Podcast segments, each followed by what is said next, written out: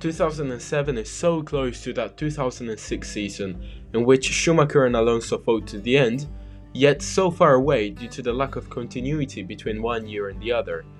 The technical regulations remain almost similar, but it changes a lot.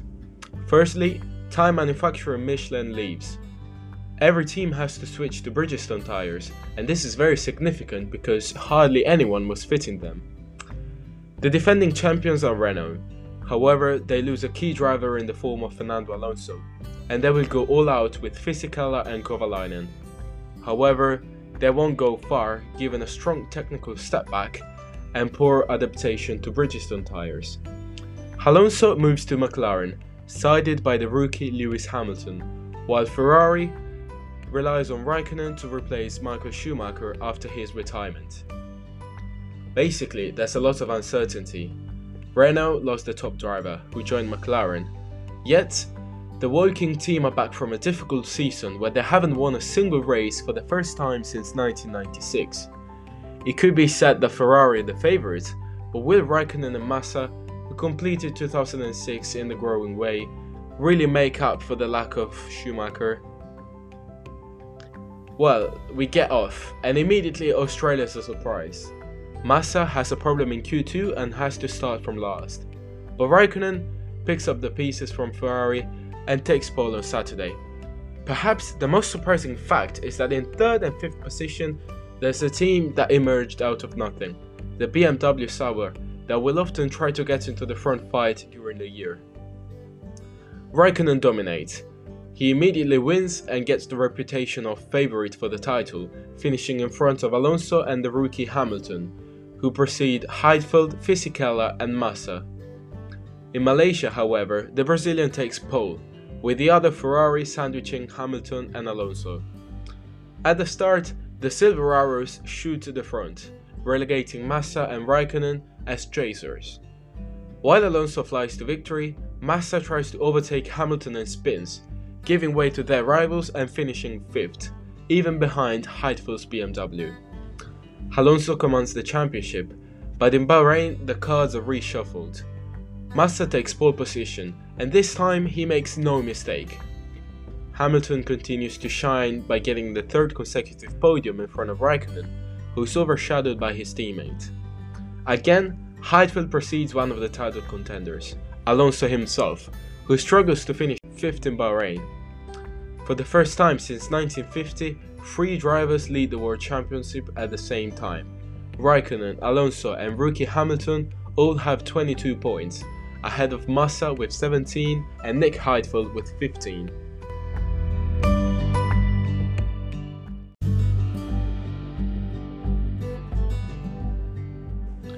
The driver of the moment is Massa, who gets the third consecutive pole position in Spain. Alonso starts better, but at turn 1 he tries a risky maneuver on the outside and ends up in the gravel, rejoining 4th. Raikkonen's retirement moves him back to 3rd place, but after 4 races Massa is the only driver to have won twice. However, the leader of the World Championship is a rookie, for the first time ever. Thanks to second place, in fact, Hamilton shoots up to 30 points, Alonso follows at 28, Massa 27, and Raikkonen remains behind with 22. For the Finn, it is a bad moment. After victory in Australia, he struggled compared to Massa, and made a serious mistake in qualifying in Monaco. He hit the wall and started 16th, a serious fault on a track like that. For him, there's only just one bitter point at the end.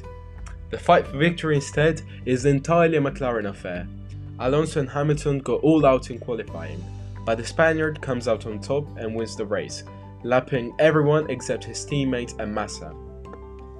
There is controversy. Rumours are circulating that Ron Dennis gave a team order, which was strictly forbidden at the time. Bernie Ecclestone threatens to exclude McLaren from the championship, something which will eventually happen later on, but for different reasons. Alonso and Hamilton are tied at 38 points, and the situation is astonishing.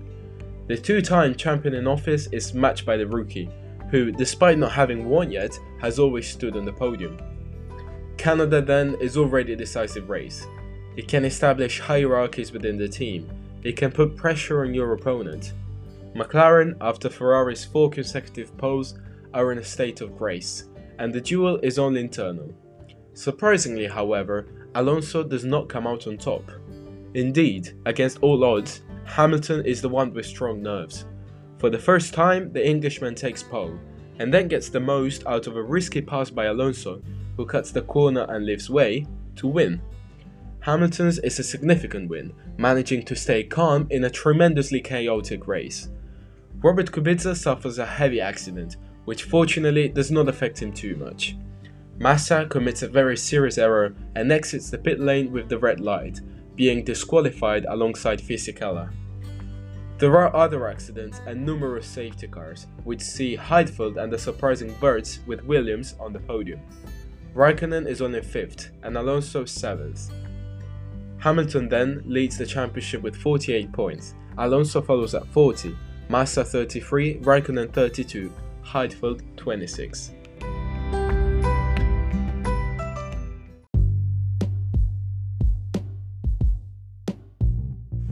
There seems to be no response from Ferrari. In Indianapolis, there is another McLaren 1 2, and yet another showdown by Hamilton, who not only gets the seventh consecutive podium, but still wins by resisting to Alonso's attacks. Massa is third on Raikkonen. What's happening to the Finn? He's now 21 points away, practically the amount of two victories. He was signed to be the leader of the team, but finds himself suffering Massa. Kimi is not at one with Ferrari. But at a certain point, something clicks. One click, an almost magical, technical, and mental step. Ferrari respond to McLaren dominance by introducing upgrades. Massa is thus on pole in France, over Hamilton and Raikkonen, while Alonso is unlucky with a problem in qualifying, which also forces him to start with an excessive amount of fuel. But none of them in the front row will win. The flying Finn is Kimi Raikkonen, who overtakes his rivals and finally returns to victory but little changes in the standings. Indeed, Hamilton now has a 14 point lead over his direct rival. It's mid season, and Hamilton takes pole at home, even if due to a low amount of fuel, which in fact will make him drop to third place after the stops. The twist is that there is a problem for Massa, who limits to fifth place, in between the BMWs. The competition is open. Alonso takes the lead, but has to give in to Raikkonen, who wins again, it's amazing that Kimi is the one who won the most races, but who still suffers from a heavy gap in the standings. Hamilton, with his impressive regularity that made him always finish on the podium, keeps a good margin. Raikkonen is in great shape.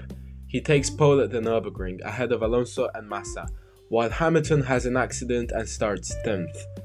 It is a not race, because within a few seconds of the start, the sky darkens and a tremendous storm arrives. The only one to have the right intuition is Spyker driver Markus Winkelhock, a rookie who finds himself in the lead when everyone else stops. This was twist number one. There is twist number two. Raikkonen, the leader of the race, slips at the pit entry and is forced to take another lap in the rain, giving way to Massa and Alonso. Twist number three. As if it were the plot of a movie, seven cars, one behind the other, have aquaplaning at turn 1, and all end up off the track in the same way. Red flag. Winkelhock is in the lead, with the Spyker, the slowest car, on his only F1 appearance, over Massa and Alonso. The race restarts. Alonso has a go, but Winkelhock is in the way. Raikkonen, who had climbed up to third place, retires due to a mechanical problem. Hamilton has a difficult race, being one of many to run out in the first laps. For Alonso Massa, it is a very good opportunity. Massa leads, but in the last laps it starts raining again. The Spaniard, with a hard overtake in which the two touch each other, wins the race. There is still big controversy due to the dynamics of the overtaking, but the victory is valid, and Alonso gets a big chunk of points, now returning to minus 2, while Massa is to minus 11.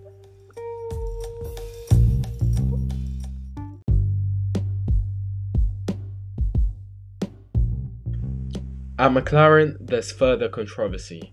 With an already delicate situation given the speculations say that some Ferrari workers have passed secret files of the car, Hamilton does not respect team orders, keeping Alonso behind on the track in qualifying. So, during the course of the session, Fernando pays him back by holding him up in the pits. Neither of them manages to complete the lap, but they keep the front row. Raikkonen is third, and Massa is forced to start from the back due to a strategic mistake. The Marshals, however, have seen enough. Alonso is relegated to sixth. On a track like Hungary, it is a strong limitation. Hamilton wins, with the 10th podium in 11 races, over Raikkonen, Heidfeld, and Alonso. There are only 6 races left. Hamilton leads with 80 points, Alonso follows at 73, Raikkonen is 60, and Massa 59. Practically, the Ferraris are two victories behind still. But as it often happens, the cars reshuffle. Massa, who hadn't won in 7 races despite 4 podiums, takes pole and victory in Turkey. This time, bad luck hits Hamilton, who punctures a tyre and is only fifth, behind Raikkonen, Alonso, and Heidfeld. 12 races, total balance, 3 wins apiece, but in the standings, the situation is clear. Lewis has 15 points over Felipe and 16 over Kimi, a margin of absolute safety. In Monza, the Silver Arrows increase the gap again. The focus is diverting more and more on the spy story, which is accusing McLaren of espionage and disclosure of industrial secrets. It is Alonso who takes pole and responds to difficulties. For Massa, the dreams of glory end when a retirement drops him to minus 23. There's yet another a McLaren 1 2. Only 4 races left. Lewis has 3 points on Alonso, but 18 of over Raikkonen. There are legal proceedings disturbing the peace in Woking. Let's wait to open up this bracket and let's focus first on the struggle between Hamilton and Alonso. There is strong discomfort. The two don't talk to each other. There is hatred in the air. To make matters worse, there is the spy story. McLaren receive a $100 million fine and are disqualified from the Constructors' Championship. Alonso and Hamilton are not convicted. It all seems to head for a McLaren fight in the title, for them, it would be enough to always finish on the podium, regardless of the result, to rule out of contention the Ferrari drivers. The difference between first and second, after all, is only two points. At Spa, Ferrari is very fast. Raikkonen dominates the entire weekend and wins the race, ahead of Massa. The struggles within the McLaren team, on the other hand, come out. Instead of attacking the Ferraris, Alonso and Hamilton fight each other at the start. Hamilton goes off the track in turn 1, looking for an overtake. Then, the two go side by side at Eau Rouge and almost put each other out. Alonso, who finishes ahead of Hamilton for the fifth time in the last six races, reduces the gap to minus 1. Raikkonen is at minus 13, but with three races left, it seems too late.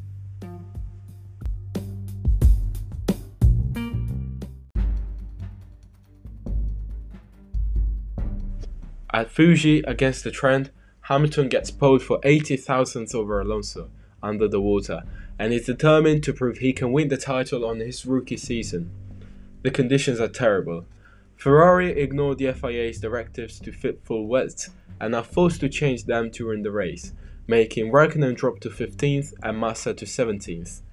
Moreover, Felipe is penalized with a drive-through for overtaking Heidfeld to gain the position back after a spin under the safety car.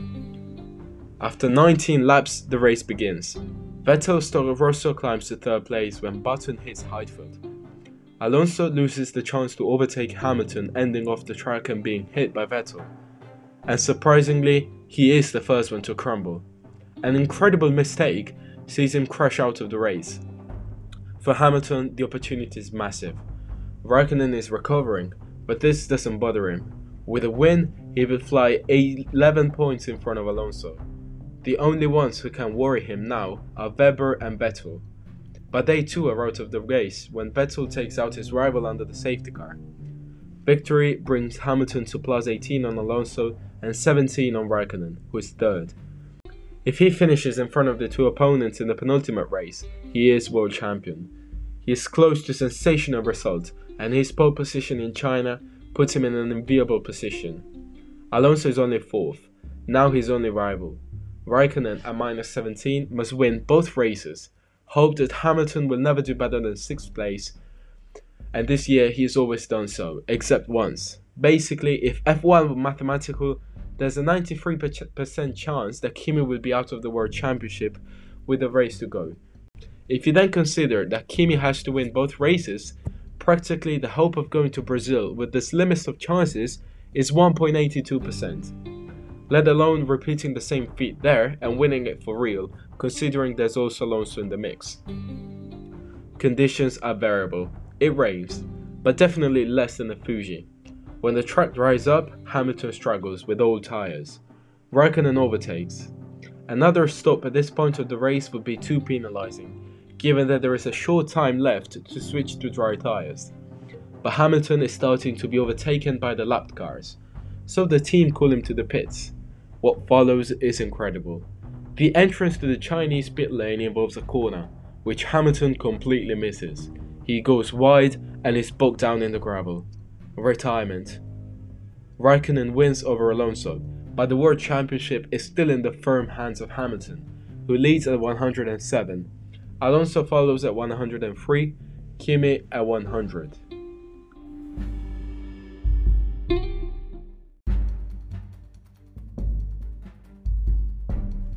If Hamilton finishes on the podium, he's champion. Well, he got there 12 times in 16 races. It's completely possible with a normal race. Alonso has limited chances. If nothing, he still has some hope. Raikkonen, on the other hand, seems to only have his name there in the title fight. He must win, hope that Hamilton does not do better than 5th, and Alonso better than 3rd. For the first time since 1986, three drivers compete for the World Championship. All that Hamilton needs is a regular race. If Alonso doesn't win, even 5th place is enough for him. He can basically put someone between his direct rivals and himself, and still pole goes to the driver that is not on the spotlight, Felipe Massa. Crucially, Hamilton is second on Kimi and Fernando. There is a lot of tension. The FIA even hires a marshal to make sure that McLaren does not make favours to any of the two drivers. Hamilton is already in the eye of the storm following impeding to Raikkonen in qualifying, and he starts badly. Kimi follows Massa while the McLarens go side by side. Hamilton, without thinking, brakes as late as possible to keep the position on his teammate, goes wide and rejoins in 10th. The race is very long. Despite being in an unfavorable position, Hamilton has plenty of time to recover. Surprisingly, however, the first technical problem of the season in the race leaves him at steady pace. He loses seconds on seconds and drops to 18th. Everything goes in the hands of Alonso because Raikkonen is still behind Massa. At Ferrari, of course, they have everything under control. At the stop, Raikkonen extends the stint and overtakes Massa. Alonso can do nothing. He's tenths of seconds away. The miracle is about to take place. Kimi can win the World Championship unless Hamilton somehow recovers up to 5th place. The numerous retirements give him a helping hand. Everything is under control at Ferrari, but the situation behind does not leave them calm. Heidfeld, Rosberg, and Kubica are fighting furiously for 4th place. Rosberg attempts a reckless attack and sends his compatriot to the grass, but both crucially continue on. It almost seems that Rosberg is playing Hamilton's game when he again risks by hitting Kubica. But the laps end. Kimi wins the race. Miracle. One of the craziest comebacks in history is completed. Or maybe not. Why are the official results not coming out? What is happening? The rumor is circulating. BMW and Williams are suspecting of having irregular fuel. As it happens, Kubica, Heidfeld, and Rosberg drive those cars. The season has such a Hollywood finale that even after the checkered flag, no one can be certain. In the end, however, the first verdict finally arrives, and this delivers the title to Kimi Raikkonen. It fell from the hands of Hamilton, who as a rookie would have made history. A year which at times made you think it had an obvious ending, but which instead managed to keep people attached to the screen until the very end. Three drivers within one point, Raikkonen 110, Hamilton and Alonso 109, without forgetting Massa at 94. The final part in which Kimi reached the podium 9 times out of 10, except for the retirement at the Nürburgring, made the difference. Hamilton, after 10 podiums in the first 11 races, only got 2 in the last 6. It's also worth mentioning the extraordinary season of Nick Heidfeld. A comeback is completed in what is still today the lowest margin among the first three people in the standings. A crazy ending after it looked like there might be an obvious and internal challenge between the McLaren drivers. Perhaps one of the craziest plot twists in F1 history, and this is how Kimi Raikkonen won the 2007 World Championship.